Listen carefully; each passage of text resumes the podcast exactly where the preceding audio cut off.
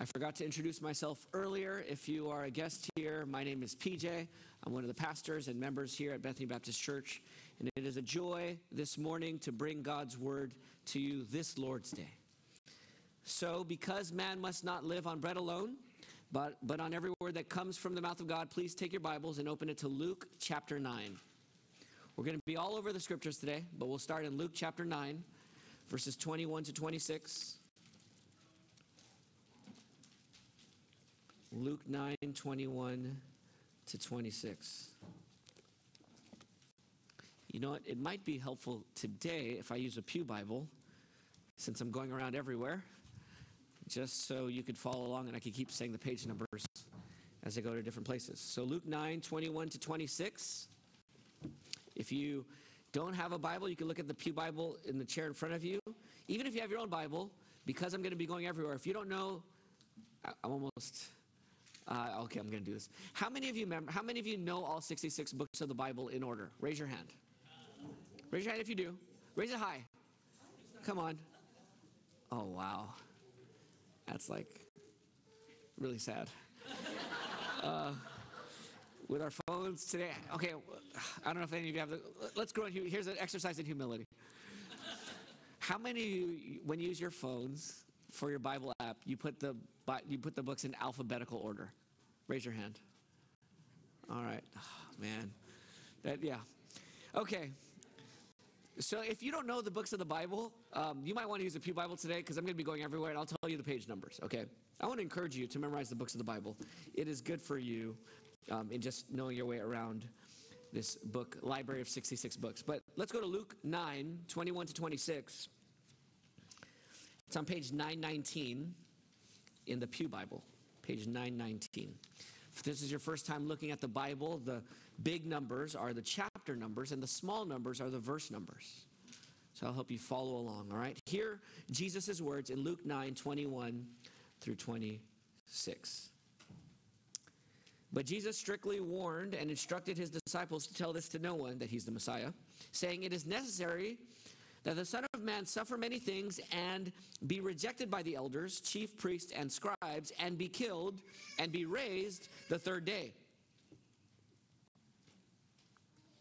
Then he said to them all, If anyone wants to follow after me, let him deny himself, take up his cross daily, and follow me.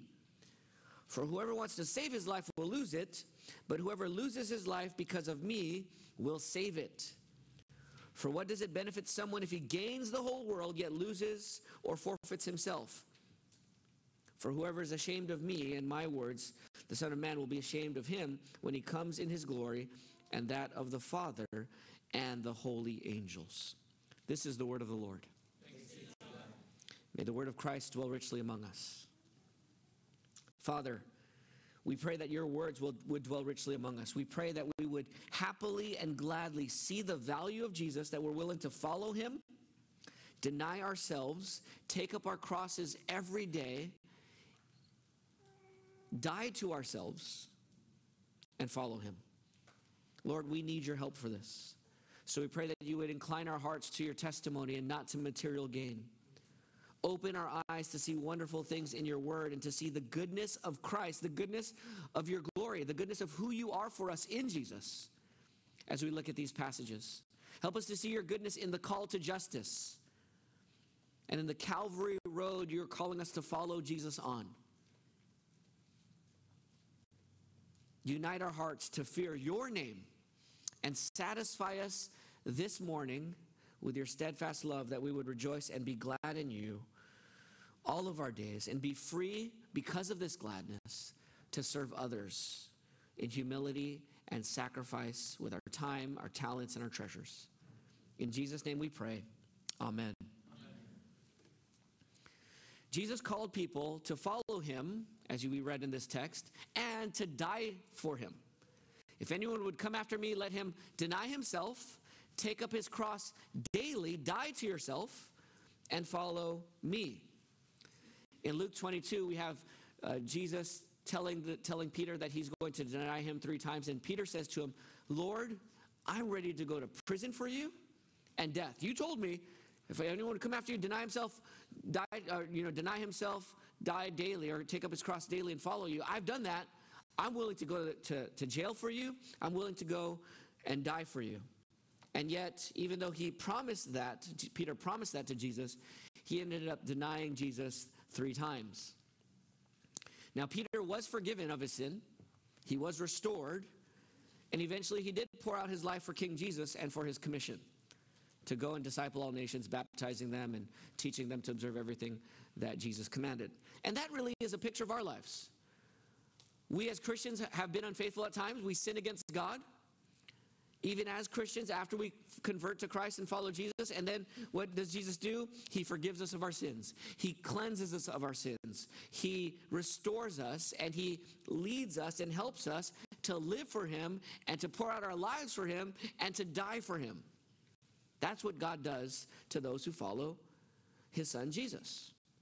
So we want to trust Jesus. We want to keep following Jesus. We want to obey the Great Commission to disciple our all nations and the neighbors. And so we're talking about justice. Last Sunday, justice in regard to fighting racism and ethnocentric oppression, and this week, justice regarding the unborn, the preborn. Some might say, PJ, if you talk about these types of things, you, you take your church away from the mission, because the mission is the Great Commission to disciple people. So tell them about Jesus, preach the gospel, lead them to conversion, baptize them, have them join your church, but don't get involved in public issues or politics, as some might say. And believe me, I, I want to steer as clear as I can. And I try in my own life, not just as a preacher, but even in my own life, to stay away from the allure of partisan politics. But we're not talk, talking about partisanship last week or this week. We're talking about obeying Jesus. We're talking about righteousness. We're talking about loving our neighbors. The Great Commission is not convert people. Go therefore and disciple all nations, and then what? Baptize them in the name of the Father, Son, and Holy Spirit, and then what? Teach them to what? To obey all that Christ commanded. Not just the church, not just Sundays, not just obey some things, not just obey the things that are convenient for you, not just the religious looking things, and that changes from culture to culture and generation to generation. Obey everything Christ commanded, all of the Bible, all of it, right?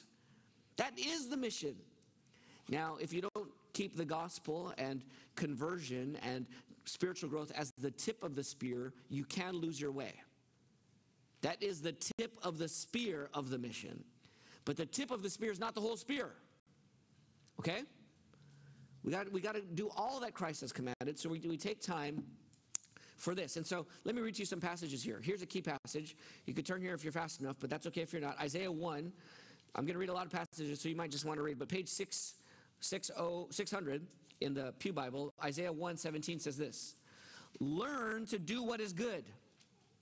There's a command learn to do what is good. So we're going to spend an hour here learning what is good in regard to the unborn. Learn to do what is good, pursue justice, correct the oppressor Defend the rights of the fatherless. Plead the widow's cause. Isaiah 117. These are not options, these are commands. Isaiah 6 8, which I misquoted earlier in my prayer. I'm not Isaiah 6 8, Micah 6 8. Uh, Micah 6 8 says, this is on page 827, mankind, he has told each of you what is good and what it is that the Lord requires of you. And what does the Lord require of you? To act justly, to love faithfulness, and to walk humbly with your God. Did you hear that? To act justly? To walk humbly, but to act justly. Understand what justice is, and then act justly in righteousness. Psalm 82, 3 and 4. Is what, what our brother Sammy read for us this morning in our scripture reading. Psalm 82, verses 3 and 4 on page 517 says this Provide justice for the needy. There's the command. Provide justice for the needy and the fatherless. Uphold the rights of the oppressed and the destitute. Rescue the poor and needy. Save them from the power of the wicked. They're under the power of the wicked. They're being oppressed by others, pressed down, whether intentionally or unintentionally whether personally or systemically. There is a pressure There are systems of relationships. If you just take three people interacting regularly, you have a system. I have five children living in our home, plus me and my wife, and there's a system of how we do things. There's a pattern.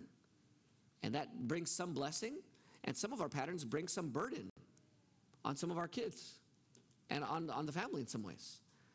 Anytime you get more than two parties in, you get a system, you get a cultural pattern, and when you have a whole nation of it, you get all kinds of patterns.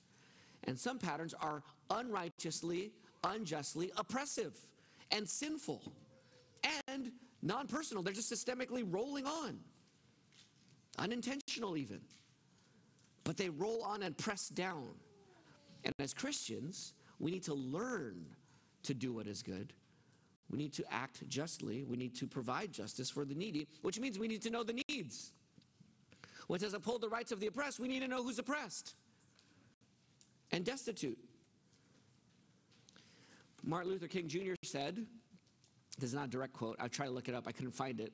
Thabiti Anyabwile quotes this from Martin Luther King Jr. at the, um, the bus boycott when he was defining justice. He said, Justice is removing, this is a paraphrase now, justice is removing the things that get in the way of love. So this is about love, loving others. What is justice? Justice is removing the impediments to love. The people or systems or situations or setups that actually get in the way of love. So we want to pursue justice. One, in you know, we talk about the nine marks of a healthy church or the 11 marks of a healthy church. And I wonder how many of you could name the nine marks of a healthy church. One of them that's not in the nine marks, but is a mark of the healthy church biblically, is justice. Does the church does the church's cooperation with each other and their collaboration produce justice and mercy and love in the community? That's a scary question to ask about our church here in Bellflower. Has our life together as 147 members of this church, has our love for our neighbors led, has our collaboration produced justice and mercy and love in the community in some ways? I think we have in some ways. But we should not get content. There's a lot to do. Another question you could ask our church is Does our church, do churches love their neighbors tangibly in word and deed? Do you know your neighbors' names? It's a good church health diagnostic. Now, we talk about systemic racism or ethnocentric oppression last week because it was Martin Luther King Jr. weekend. This week we talk about the unborn because it is the Sanctity of Life Sunday or Roe v. Wade. It, this would have been the 50th anniversary of Roe v. Wade. By God's grace, it didn't reach 50 years. It was overturned last year in June. But we talk about these justice issues because they are issues that need to be talked about in the culture. And it's so good by God's providence that they're back to back in the two weeks of January because it keeps us from being partisan, right? Because typically one party likes to talk about one and the other party likes to talk about the other. But we don't care about partisan politics, we care about justice biblically. So let me tell you about the situation in America today when we talk about the unborn. Right now, it is illegal in 14, uh, abortions are illegal. Most abortions are illegal in 14 U.S. states. Earlier this month, in January, Idaho, um, Idaho and South Carolina both had rulings or uh, issued rulings on pending cases concerning abortion. In Idaho, abortion is now allowed only to save the life of the mother or in cases of rape and incest. In South Carolina, sadly, the state Supreme Court ruled that the 20, 2021 heartbeat bill is unconstitutional, granting right to abortion for up to 22 weeks. Abortion, abortion is currently banned in 13 states. In Georgia, where the complete ban was blocked by the courts, it is allowed only in the first six weeks of pregnancy. 11 more states have restrictions between 15 to 22 weeks of gestation, and abortion is legal beyond 22 weeks gestation in 25 states and in Washington, D.C. More than half of all abortions now are done at home with the pill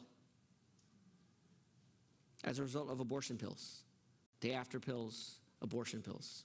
even in the states right now where it's illegal to have abortions, they can get, it is legal to order and to get shipped to you pills from other states and prescribed from other states. The Born Alive Survivors Protection Act. Have you guys heard of that? The Born Alive Survivors Protection Act.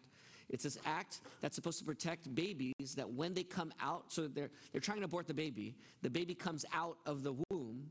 If the baby comes out of the womb, um, the, the, the, Born Alive Survivors Protect, Protection Act would say that you have to give medical care to the baby once the baby's out. That just barely passed the House.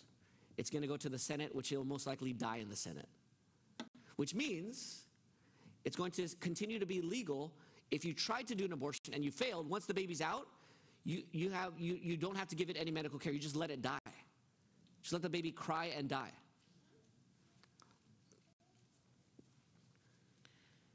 And that's part of the pro abortion culture. Well, you, you tried to abort the baby, it didn't make it, so, so you could just let them die. How do we as Christians follow Jesus in a culture like this. We don't choose our generation. We don't choose the cultures we're born and raised in. God does, at least in our upbringing. But here you are. You didn't choose to live in this day and age, but you do. So, how do you follow Jesus in this day and age? I think our church's problem is that we lack clarity and we lack urgency. Some Christians lack ur- urgent, like clarity. Is, is abortion sinful? And even if abortion is sinful, does that mean it has to be illegal? I mean, do we really know when life begins? Are we scientists, experts on science? Do we really know when life begins? I mean, some professing Christians are divided on this. What about the health of the mother? Shouldn't we care for the health of the mother and her well being? Answer Should we? Yes or no? Yes. yes, we should. Of course we should. But some take that to make abortion acceptable. Isn't this just a political and partisan issue? I hope to show you it's not. So we lack clarity. We also lack urgency. And this is where I feel convicted and guilty. Will we wish we've done more? I mean, do you ever look at U.S. history and you look back at the horrific history of slavery and you think, man, what were they, what were they doing? What, what were those, what were the people doing every day? Those who are opposing uh, slavery. I mean, it, it becomes, it's so normal to the culture that you get, you get tired of opposing slavery, right? You got to go on with your life. You got to you got to put food on the table. You got to take care of your kids. You got to clean the house. You have to make sure kids are educated. Go to school. You got to get to work. You got to get your paycheck. Go home. Manage your finances. For the vast majority, even of those who are anti-slavery, you just get beat down by the busyness of life that you you wonder should you have done more? I think about the generations in the future who look at if, God, if Christ does not come and they look back in this generation, these generations of pro abortion America, and they go through PJ's sermons or his blog posts or his disciples, just whatever they could find. Like, what did, why did he talk about this so little? If they looked at my schedule and you know i mean i have google calendar. How many i mean if you guys are on google calendar you could start people could eh, maybe invade your privacy at some point in the future and look at your calendar and like what what where's where's the urgency? Babies are dying. 900,000 over 900,000 babies aborted in 2020 that's the last stat i know. I don't know 2021 or 2022 over 900,000 babies aborted. What, what was what, what were we doing in 2020 I think we'll wish we've done more. We lack a certain sense of urgency. And I don't want to bog us down as if that means it's your job 24 7, but the question is are we being faithful to what God is calling us to do personally with opportunities He's giving you? Or even just look at your prayer life. One of my applications at the end is pray. How often have you prayed against these types of things? Now, to your credit, BBC family, when I pray and lead us in the prayer of petition, once every four weeks, we pray against abortion. So if you've been attending this gathering last year for 52 Sundays, at least one quarter of your Sundays, we have gathered together and we have prayed specifically as a church against abortion.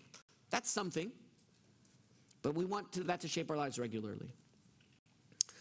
There's one pastor in St. Louis, the New York Times did an opinion piece from him, and he said that he was pro life, but he also thinks women should have the right to choose an abortion because it's their choice, not his, and not ours, not our choice. So he said he's pro life, but women should have the right to choose. And I want to say, choose to do what? Finish the sentence. Women, have the right to choose what? We don't think they have a right to choose to steal, right? We don't think they have a right to to choose to, um, to kill, to kill their grown children or their neighbors that they disagree with. So we say right to choose. What do we mean? We mean very specifically a right to choose to abort the baby, or they might say fetus in the womb, in the womb. That they have the right to choose that. So this pastor is saying, I'm pro-life, but I think a woman has a right to choose. What I want to say is that is not pro-life. Okay? Get this, because I think some of our church family might be here as well. And if you're not, you have other Christian friends who are. Personally pro life, publicly pro choice is pro choice. Because the debate is not what you would personally prefer. That's not the debate. That's not what we talk about when we say pro life, pro choice. We're not talking about personal preference. We're talking about public policy. Should it be legal or illegal to abort fetuses, preborn babies? Should it be legal or illegal? If you think that women have the right to choose, then you are by definition pro choice. Does that make sense? It's not personal. So if someone says, I'm pro life, but publicly I'm pro choice, you're pro choice. In that, we're not talking about personal preferences. Okay? The debate is not there. The debate is on the public. We're talking about justice here for society.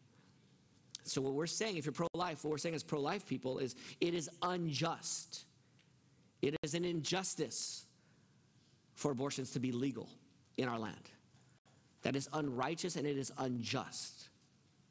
That's what we're saying. All right. So God gives us His word and wisdom to, to walk with clarity, hopefully, and to feel a certain urgency in loving our neighbors. So, what we want to talk about is love here. My application, my main point here is love. I want to talk about love in a few senses. So here's an outline if you want an outline. Love God, love your preborn neighbor, love the pregnant mothers in distress, love the guilty mothers and fathers who have had abortions or who have allowed and facilitated or encouraged or provided for abortions. Love fellow church members and love our American neighbors as a society, okay? So there's a few here. Love God, one. Love your preborn neighbor, two. Love pregnant mothers, three. Love guilty mothers and fathers, four. Love your church family, church members, five. And six, love your American neighbors. Let's look at these one at a time. Number one, love God. Mark 12, 30 and 31, Jesus, they asked Jesus, What is the greatest commandment? And Jesus says, What is the greatest commandment? You shall love the Lord your God with all your heart, with all your soul, with all your mind, and with all your strength. Love God with all your heart, soul, mind, and strength. That's the greatest commandment. So, in all of this, the greatest commandment we must not lose. It's all about loving God, loving Jesus, loving the Holy Spirit, in the power of the Holy Spirit. Treasuring Christ is the goal. In our own communion with God, and in what we, whatever we talk about, whether it be abortion or racism or, or church membership or evangelism or parenting, whatever it is, the main goal in everything you do is love God. And the second command is love your neighbor as yourself, right? Now, Jesus says, if you love me, John 14, 15, if you love me, you will keep my commandments. Love compels you to obey God's commands, okay? In 1 John 5, I think it says that love is keeping God's commands. Okay? So if you love Christ, keep his commands. One of his commands, the second greatest command is love your neighbor as yourself. And so remember last week we talked about the Good Samaritan and his story. Um, remember what prompted that? A man was challenging Jesus. And he said, What must I do to inherit eternal life? And he said, The two commands. And Jesus said, Yeah, do those and you're going to live. And the man said, Who is my neighbor? That's what we want to think about. Who is my If you're going to love God, you need to love your neighbors. The question is, who is your neighbor? You need to love with discernment. Philippians 1 9, right? That your love would abound more and more with every kind of knowledge and discernment. You need to discern who your neighbor is. You need to discern what's loving for your neighbor and then love them. So let's go to point two. So love God is first and foremost. Love God through Jesus Christ. Secondly, though, love your preborn neighbor. Is your is the preborn blob of tissue, as some might say, in that womb, is that a neighbor that must be loved? Yes or no? That's the question. Another way of saying that is is that a human life? Is that a human person? At what point does human life begin? The Bible does not answer that with exact scientific precision, but the Bible gives us pointers. So let me give you some of those pointers. Genesis 25, 22. I'm just going to read a bunch of passages here for the sake of time. You could write these references and look at them later or re listen to the message. Genesis 25, 22. This is Rebecca with twins in her womb. It says this in, in 5, 25, 22. But the children inside her struggled with each other. And she said, Why is this happening to me? So she went to inquire of Yahweh. So notice the Bible says, Moses says, and the Holy Spirit says that the, the, the two babies, fetuses, blobs of tissue inside her are called children. They're called infants. They're called children in Genesis 25 22, even though they're not born yet. Hosea 12 3, uh, it speaks of them. Notice the, the, the pronouns here of he, not it.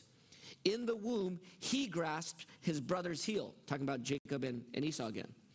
He, Jacob, grasped his brother's heel, and as an adult, he wrestled with God.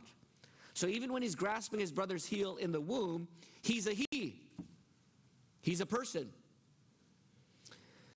So the authors consider, the Bible authors consider them preborn people to be people. God is involved in creating and developing the unborn. Here's the second thing. God is creating and developing, God is involved in creating and developing the unborn. Job 31 15 says this Did not the one who made me in the womb also make them? Did not the same God form us both in the womb? God forms us in the womb. You hear that? He makes us in the womb. Listen to Job 10, 8 through 12. Your hands shaped me and formed me. Will you now destroy? Will you now turn and destroy me? Please remember that you will you form me like clay. Will you now return me to dust? Did you not pour me out like milk and curdle me like cheese? You clothed me with skin and flesh and wove me together with bones and tendons. You gave me life and faithful love, and you care and your care has guarded my life. Job understands that God was involved in creating and developing him in the womb. Psalm 139 may be the most famous passage, Psalm 139, 13 through 16. David is praying here, and he prays this to God For it was you who created my, my inward parts. You knit me together in my mother's womb. I will praise you because I have been remarkably and wondrously made. Your works are wondrous, and I know this very well. My bones were not hidden from you when I was made in secret, when I was formed in the depths of the earth. Your eyes saw me when I was formless. All my days were written in your book and planned before a single one of them began. God forms children in the womb, and they are persons, or at least the Bible considers them persons. It's hard for me to not talk about this this year in light of Rise, Emmanuel Tobian, my son. Some of you saw him at 13 weeks. His toes, his fingers, his ears. You could see him. You could see that he's a boy. God forming children, persons, humans in the womb. Now, the unborn are persons who can be considered sinners, and they can also be appointed by God while they're still in the, still in the womb. Listen to David in Psalm 51:5. He says this Indeed, I was guilty when I was born, I was sinful when my mother conceived me. Psalm 51:5. David says, I was sinful when my mother, not when I was born, but when my mother what? Conceived me at conception. At conception, I was sinful. How can you be sinful before God unless you are accountable to God? How can you have a status of sinful before God as a non person? I was sinful when my mother conceived me. Jeremiah 1 5. So not only sinful when at conception, Jeremiah 1 5, God says, I chose you, Jeremiah, before I formed you in the womb. I set you apart before you were born. I appointed you a prophet to the nations. So, predestination before he was even formed, before conception. But then he even says, I set you apart before you were born. Okay, so, so even there, there could be an appointment and a, a care for God in the womb. And we know that not just if Jeremiah is unclear, Jeremiah 1 5, you have John the Baptist, right?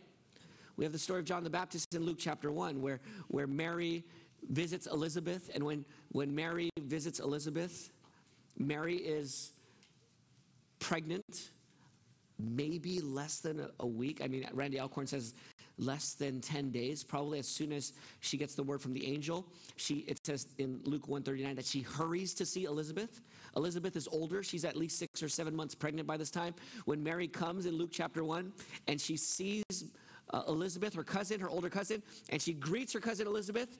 What happens to the baby in Elizabeth's womb? John the Baptist, he leaps in the womb. He leaps in the womb and, and, and he's set apart from the womb. It even says that he's filled by the Spirit, he's given the Holy Spirit. John the Baptist in the womb. Some, some debate when life is. And again, the Bible's not an exact scientific book, but if Randy Alcorn's right, that Mary, it says in Luke 139, let me just read Luke 139. It says, In those days, Mary set out and hurried to a town in the hill country of Judah to visit her, her cousin. Luke 139. If she hears a message from the angel that she's going to conceive by the Holy Spirit, as soon as she hears that, she hurries to go visit her cousin in Judah. It could have been within 10 days that she visited.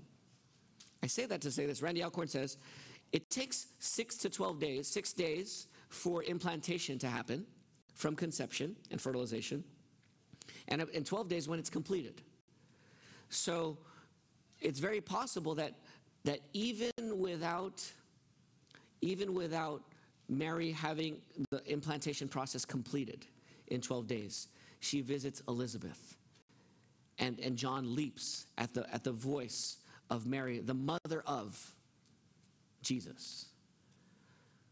Some people might debate when, when does life happen? And we'll address that in a little bit more. Like, is it at implantation or is it at conception and fertilization?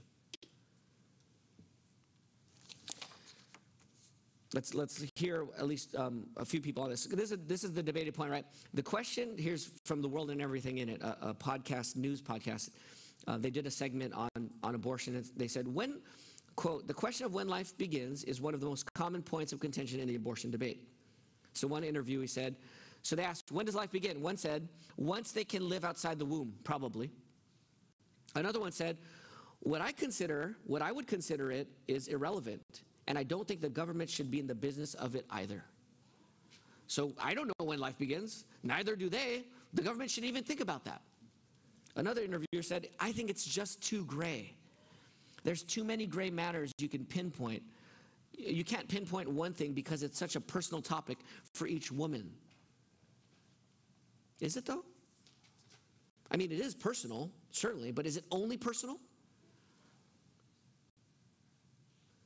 We've been doing, um, we've been doing uh, mandated reporter training for our volunteers for our children's ministry. And so, volunteer, uh, let's test you. Okay, if you've been, how many of you have done the, volunteer, the mandated volunteer uh, report, mandated reporter training? Okay, I'm going to test you right now. Okay, so yes or no? If a parent is abusing their child physically at home, and you find out, and you know it's truly happening, is it a personal thing between them two that should stay between them and the family? Yes or no? No. no. That's obvious. No. But it is personal. I mean, it is a father or a mother with a child. There's person persons acting, and you're not there. It was just between them in a room. But it's more than personal.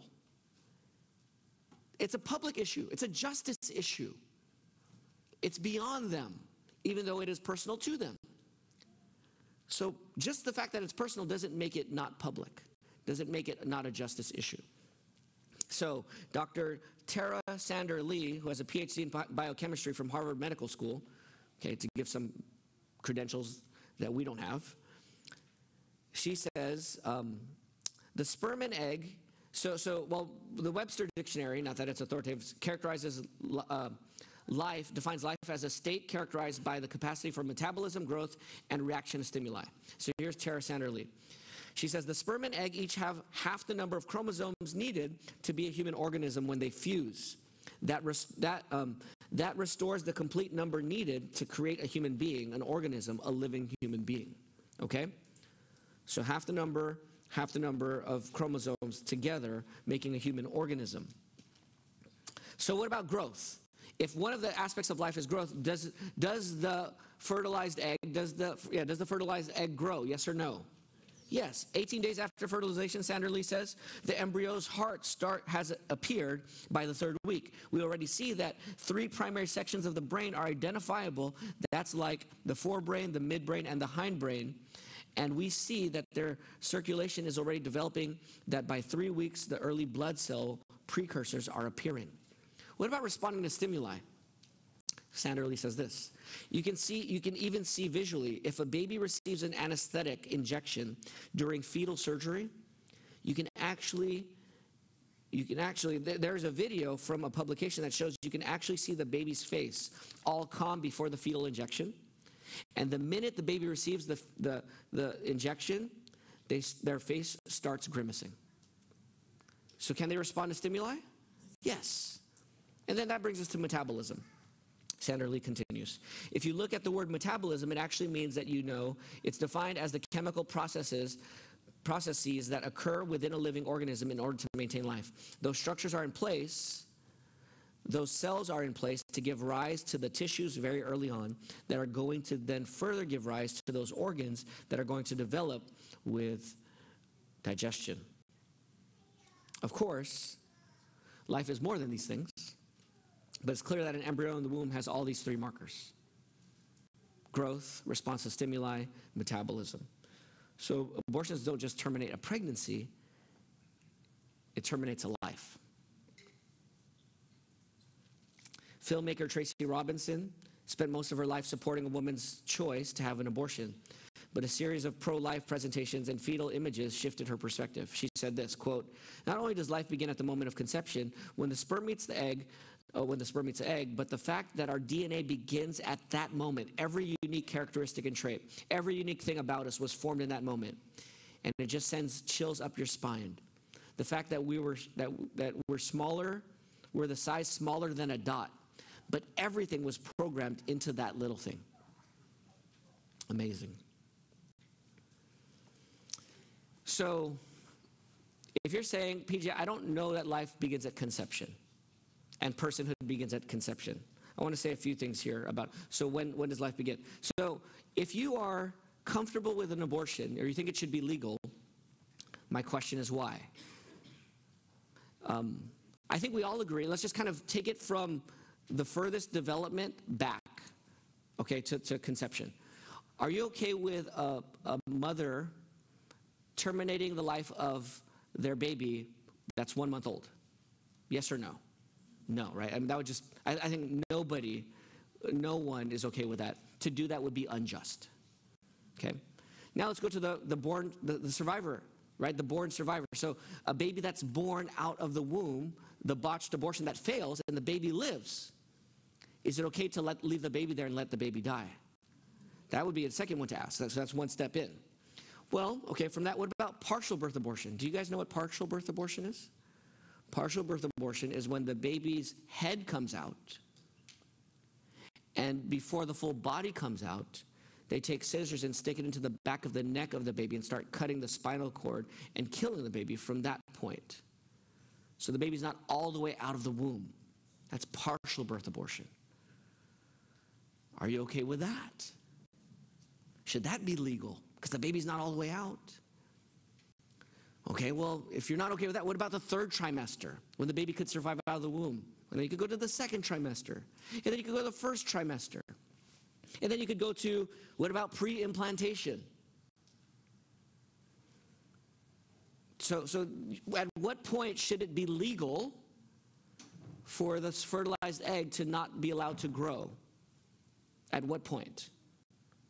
Should it be okay and acceptable legally for that to happen? That's the question. Maybe the day after pill? 24 hours?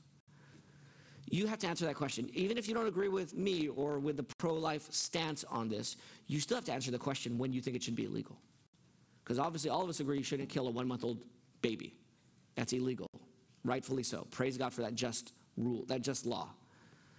But, but before that, that's where you, got, you have to answer the question even if you're pro choice.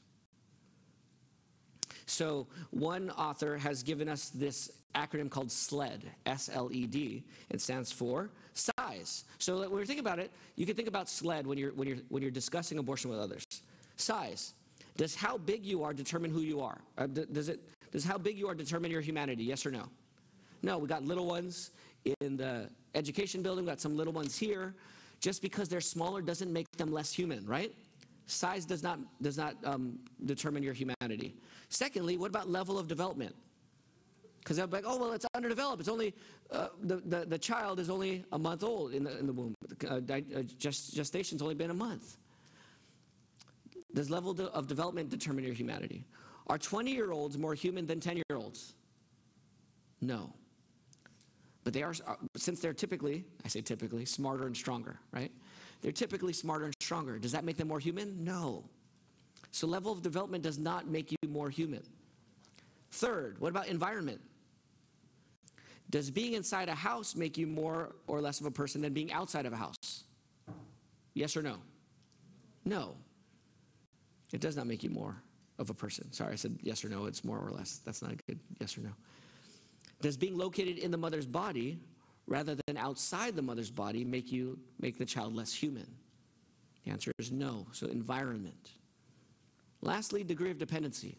Well, the, the, the, baby is dependent on the mom, and the mom has a right to, I mean, you, no one has the right to just force someone.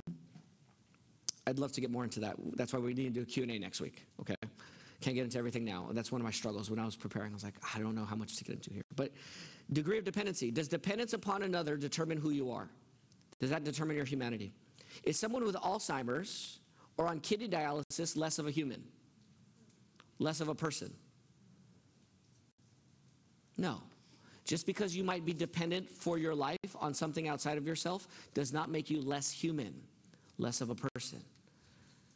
The point here is that a baby in the womb is not less of a human, it's not less of a person. I need to give two applications to our church family just in regard to loving our preborn neighbors. One is regarding birth control pills. Some of you married couples are on birth control, and you need to be aware about birth control pills. Um, so here's a brief explanation of some um, of, of birth control pills. The pill, birth control pills prevent pregnancy in three ways. The pill suppresses ovulation, egg production. If you can't have an egg, you can't get pregnant. The pill also makes it, makes it difficult for the sperm to move through the cervix. So even if you have an egg, the sperm can't get through the cervix to fertilize the egg, and therefore you can't have conception. Both of those are non abortive. But the pill also does a third thing typically. The pill makes the lining of the womb thinner and hostile to the embryo implanting. So you might actually fertilize the egg. You might actually have conception. But because the pill thins the line of the womb, it allows the egg to release and the fertilized egg to, to not survive, to not grow. And that is what, what I would say as a pastor to you is that that's abortive, that part. Now, you don't know why you're not getting pregnant. It might be the first two, praise God, but it might be the third one. So you really need to do your homework with, with pills and thinking through that. And let me say something about in vitro fertilization here, and then let me, I want to go to some of the logic here from Peter Kreeft. So I'm saying that uh, life begins at conception, even if you're not sure. So, do you guys know what in vitro fertilization is? Right, fertilize eggs outside of the womb and then just um, plant, plant them in. But usually they make many fertilized eggs, and a lot of those eggs are frozen. Fertilized eggs are frozen outside of the womb. Are those humans worthy of protection in life? Because if they are, they ought not to be frozen even though they're not implanted. So, if some of you might be, I'm not sure if that's right or wrong, what we're saying is you should not be okay with frozen fertilized eggs just sitting there on, in the freezer. Now, you're saying, PJ, are you saying on the authority of God's word that you know that they're human for sure? I'm not saying that. But let me walk you through what Peter Kreeft has said. He's a professor of philosophy at Boston College, and he points out there are four possibilities in regard to abortion, in regard to um, these, these fertilized eggs and the fetus. Number one, the fetus is a person, and you know that. Number two, the fetus is a person, but you don't know that. Number three, the fetus is not a person, and you don't know it. Number four, the fetus is not a person, and you do know that the fetus is not a person. Okay? So either the fetus is a person or not, and either you know it or you don't know it to be true. Then he says, now consider each of these ramifications in actual practice. If the fetus is a person and you know it's a person, then abortion is an act of homicide. You intentionally killed an innocent human person. Now, if a fetus is a person and you don't know it, then abortion is an, is an act of manslaughter. You unintentionally killed an innocent human person, right? It's unintentional, but you still did it. Now, number three, if a fetus is not a person, no, let me get to number four first. I'll get to number three last. Number four, number four. If a fetus is not a person and you know it's not a person, then abortion is an act that needs no justification. You did nothing more than you did nothing more significant than getting a haircut or removing your tonsils. Now, number three is if the fetus is not a person, but you don't know that, and this also applies to non-implanted, uh, a non-implanted fertilized egg. If you don't know that it's not a person, and it's not a person, then abortion is an act of criminal negligence. You didn't kill an innocent human person, but you intentionally risked doing so. That's criminal negligence. If you don't know that it's not a person, and you're not, and it, let's say it's not, but even though you didn't know, you weren't sure, that's still criminal negligence. This is called the uncertainty principle. Have you heard of the uncertainty principle? Abort73.com, it says this Uncertainty as to whether a building is occupied does not give an exterminator the right to fumigate. Is there anyone in the building? I don't know. Let's just fumigate anyways. You don't have that right. Uncertainty as to whether an overturned bassinet is empty does not give a truck driver the right to plow through it. Uncertainty as to whether a walk in freezer has been vacated. I talked to one of our members whose husband works in a freezer. Uncertainty as to whether a walk in freezer has been vacated does not give a night manager the right to lock it and bolt it. Uncertainty as to whether a high climber has moved on to another tree does not give a lumberjack the right to, to fell the timber. And uncertainty over whether a person is really dead does not give a mortician the right to light the furnace. Personal conviction makes no difference.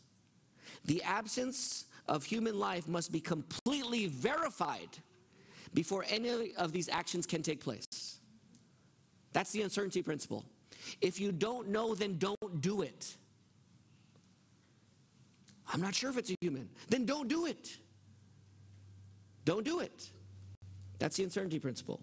The absence of human life must be completely verified before any of these actions can take place. So, do I know without a shadow of a doubt that it's at conception and not implantation? I don't know. But I don't know. And if you don't know, then don't do it.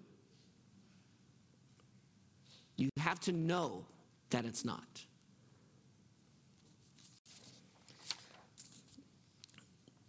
One pastor said, uh, uh um, no, I'm going to pass over that. We're, we're running out of time. Oh, I have to say this objection just briefly. One pastor said that we keep talking about caring for preborn babies, but after they're born, we don't care about them. They're in these neglected and distressed communities. There's no nutrition, there's no health care, there's no good schools, and all we want to talk about is pro life, pro life, pro life, but then when they're out of the womb, we don't care. So forget your pro life ethic if you don't care. And I want to say, he's absolutely right that we should care. Pro life means pro all of life from conception to natural death. We should care about all of life, which is why this is not the only justice issue we should be talking about. Loving your neighbor as yourself is not only loving them pre birth. If you love your preborn neighbors, eventually they're born, and you still need to love them as yourself, right? So, yes, he is right to point out that there are systems in our culture and in our communities that are neglectful of life. And oftentimes it's from the pro life people who are negligent and ignorant of systemic issues that are pressing down on life. Yes, yes, yes to that objection. in terms of, yes, we need to care about all of life. But caring about life after the womb, or the fact that people neglect to care for life after, the, after birth, is not justification to not care about life before birth. One pastor, the pastor I'm referring to in the New York Times piece, he actually used that argument. Because you don't care after, he didn't say don't care before, but he just used that and left it there. Okay, yes, care after, but that is not an excuse that, people are failing to do that to not care before. You need to care all the time because we're all made in God's image. And Psalm 103 says, The Lord is God, He made us, and we are His. We are His people, the sheep of His pasture. Because you're God's creation, you're made in His image, we need to care for all humans. All right, that's the main one. Love your preborn neighbor. Next, love the pregnant mother. Love the pregnant mother. What about if the, life's mother, the mother's life is in danger? Should we allow abortion? The answer is that is not abortion. That's not the debate. Abortion is the right to choose to terminate life, the right to choose. When you're talking about saving lives and the mother's life is at risk and the child's life is at risk, that is not about the right to choose. That's about saving some life. It's an unideal situation. One person is going to die. You're trying to save as much life as possible. That's not the right to choose to abort anyone on either side. That's not an abortion. I mean, I understand that comes up in the abortion debate. That's not an abortion question, though. Terminating the life of that child is not abortion, as we're defining abortion. It is terminating life. If you're saying terminating life for the child, yes. But if, if it's in the cause of life, that's not the abortion debate about public policy. Okay? That's not what we're talking about with the right to choose. That's a, that's that's that's uh, yeah, it's category confusion. Next, what about the mother uh, mothers illegally conducting abortions now because it's illegal? Can that happen? Will that happen? It might. And if it does, is that a tragedy? Yes. And should we work against that? Yes. But that does not mean you uphold an unrighteous law that, that promotes and changes morals. What about rape? Deuteronomy 24 16. You can turn to Deuteronomy 24 16. What about rape? Now, rape is a painful situation. Obviously, pregnancy after rape is a painful, difficult situation that I that I, I, don't I have no way of I can only empathize. There's no way I could sympathize with it. I joke around when I want to get my wife mad and say, I know what it's like to be pregnant and have kids, you know, when we talk about our kids. I just do that to get her mad, though. Of course, obviously, I have no idea the pain and um, the, the strength that it takes to bear children. I have no idea. And then if you add on top of that pregnancy due to being victimized, I have no idea what kind of burden that is. It is a painful situation, and we must grieve that situation. We must be righteously angry at that situation and the perpetrator, and we must pursue justice to be served in punishing the rapist, right? We must be committed to that. But, I, but we must not also be for punishing the child. It doesn't make sense to punish the child for the rapist's sins. Look, look, look at Deuteronomy 24 16. Fathers are not to be put to death for their children, and children are not to be put to death for what? For their fathers. Each person will be put to death for his own sin. Rape is a horrific sin. But has the child sinned? Yes or no? No. The child has not sinned. And the child should not be put to death for the sin of his rapist or her rapist father.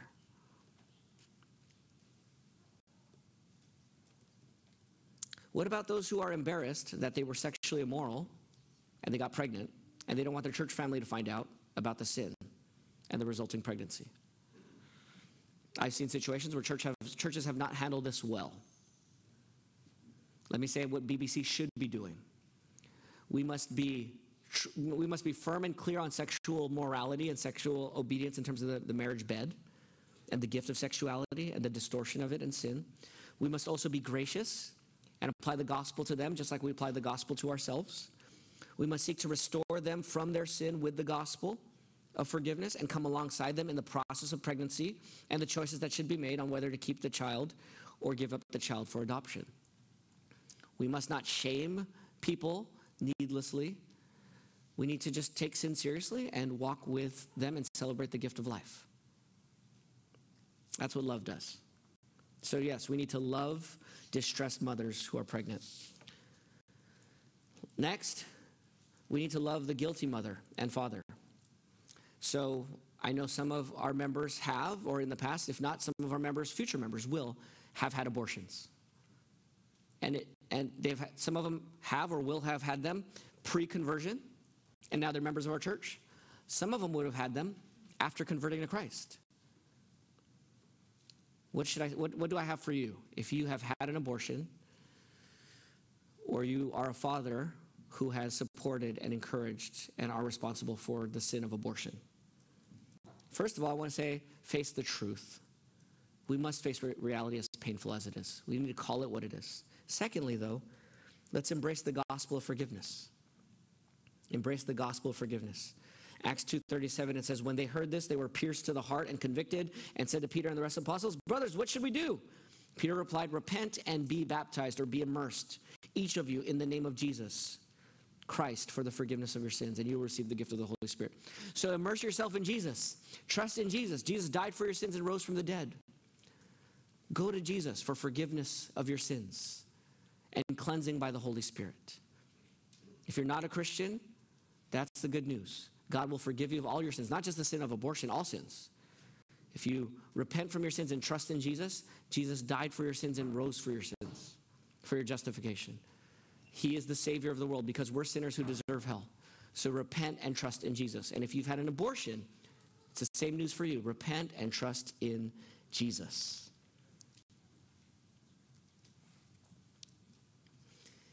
If you're like me and you have been negligent in your love for your preborn neighbors. Repent and trust in Jesus. But also, if you've had an abortion, I need to say this to you as well. You need to process this. You need to get counseling. You need to process and reflect and find gospel healing and gospel hope. Listen to Psalm 51. You can turn there if you like. This is not in my notes. Psalm 51, verse maybe 11 or something. Psalm 51, 11. No, Psalm 51, 10, 12, and 13. Psalm 51, 10 says, Created me a clean heart and renew steadfast spirit within me. So cleanse me from my sin. David committed adultery. Cleanse me from my sins. Here's how you know when you've, you've got healing from your sin. Okay? Cleanse me from my sin. Verse 12, restore the joy of salvation to me and sustain me with a willing spirit. So if you've been cleansed, do you have joy in the Lord? But then the next one, 13, is very important. Then and only then, I will teach the rebellious your ways, and sinners will return to you. So when you've fallen into the sin, like the sin of abortion, when you've given into the sin of abortion, you need cleansing, you need the restoration of joy, you need healing such that you're at the point where you can now teach others from your mistakes, your sins. And I just want to say, I, I know many, many Christians who don't get to this point. But I'm telling you, if you've had an abortion, I'm telling you, you will be a blessing in discipling other members of this church by sharing from your story. Even if not publicly, even in private conversations. But I don't know many who've gotten to that point of healing that they can share their stories. But that's where I would encourage you to go to serve others and to serve the cause of the unborn, the life of the unborn. So that's love the guilty mother and father. Next, love the fellow church member. So disciple each other, work together for the cause of life, support each other in loving and following Jesus, gather together on Sundays, bless each other, encourage each other to grow in our cause of justice. Okay, so all I'm saying to fellow church members is look at each other and help each other grow in fighting for justice for the unborn and love for pregnant mothers in distress. Next one love our American neighbors and society. Here's the last closing applications. Love our society. What does that mean? Learn, become thoroughly informed, know the best arguments against pro life causes, and think about how to answer them. Just like I was saying last week, you are not excused from unintentional sin if you deny ethnocentric oppression. You're guilty of perpetuating it. That's last week's. That's last week's general theme, right? If systemic racism exists, and I would argue that it does, that's a different conversation, but you don't see that, you are unintentionally yet actually still sinning in your unawareness of it because your unawareness perpetuates it. I want to say the same thing in abortion. If you're unaware that the legality of abortion is sinful and perpetuates abortion, then you are unintentionally sinfully perpetuating it. So learn the arguments, learn about this issue. Next, speak. Proverbs 31, 8 and 9 is a good theme verse. Maybe this could be a good takeaway for your life from the last two weeks. Proverbs 31, 8 and 9 says this Speak up for those who have no voice, for the justice, for, for the justice of all who are dispossessed. Speak up, judge righteously, and defend the cause of the oppressed and needy. Share articles, share sermons, post on social media, print out articles and share it with your neighbors. Say, hey, let's talk about this. Find ways of communicating and speaking up for justice. Support pregnancy centers, mothers in need, support organizations that help the unborn live and thrive and care for, and care for mothers. Serve as well. Volunteer at a pregnancy center. Maybe do sidewalk counseling. Talk to some of our members who've done it before. Serve children in need. Tonight I'm going to share uh, about a foster need for foster teens who um, we could serve here in the city of Bellflower. I'll share that tonight during our evening gathering, so come back for that. But find ways to practically serve those in need, not just for preborn life, but all of life. And let me just say this because you're saying, PJ, I've come to this gathering today really discouraged about things in my own soul. I really needed to hear a different word from the Lord today than a word about abortion. Let me say this to you on this issue of serving others. Sometimes the best thing you could do when you're struggling is serve other people and not think about your own problem. That's not the only thing. But let me just say, serving others grows you in holiness and sanctification and communion with God that helps you with your other spiritual problems. If you just focus only on yourself, you will shrink in your Christian life. So, so, so, take this message, which has nothing to do maybe with what you're burdened by when you came in this morning, and just say, Lord, thank you for this message. Help me to serve others in some way in this way. And help me to trust that you'll use this to help me in my other problems. Doesn't solve the other problems, but it helps in your walk with the Lord. And lastly, pray. Ask God to bless the efforts and change the minds of our culture and our churches and our neighbors and our leaders. So, brothers and sisters, let's serve. I'll read, let me read to you again that opening verse from Isaiah 117, and I'll close here with a story. We don't want to make abortion merely illegal we want to make abortion unthinkable for pregnant mothers in distress.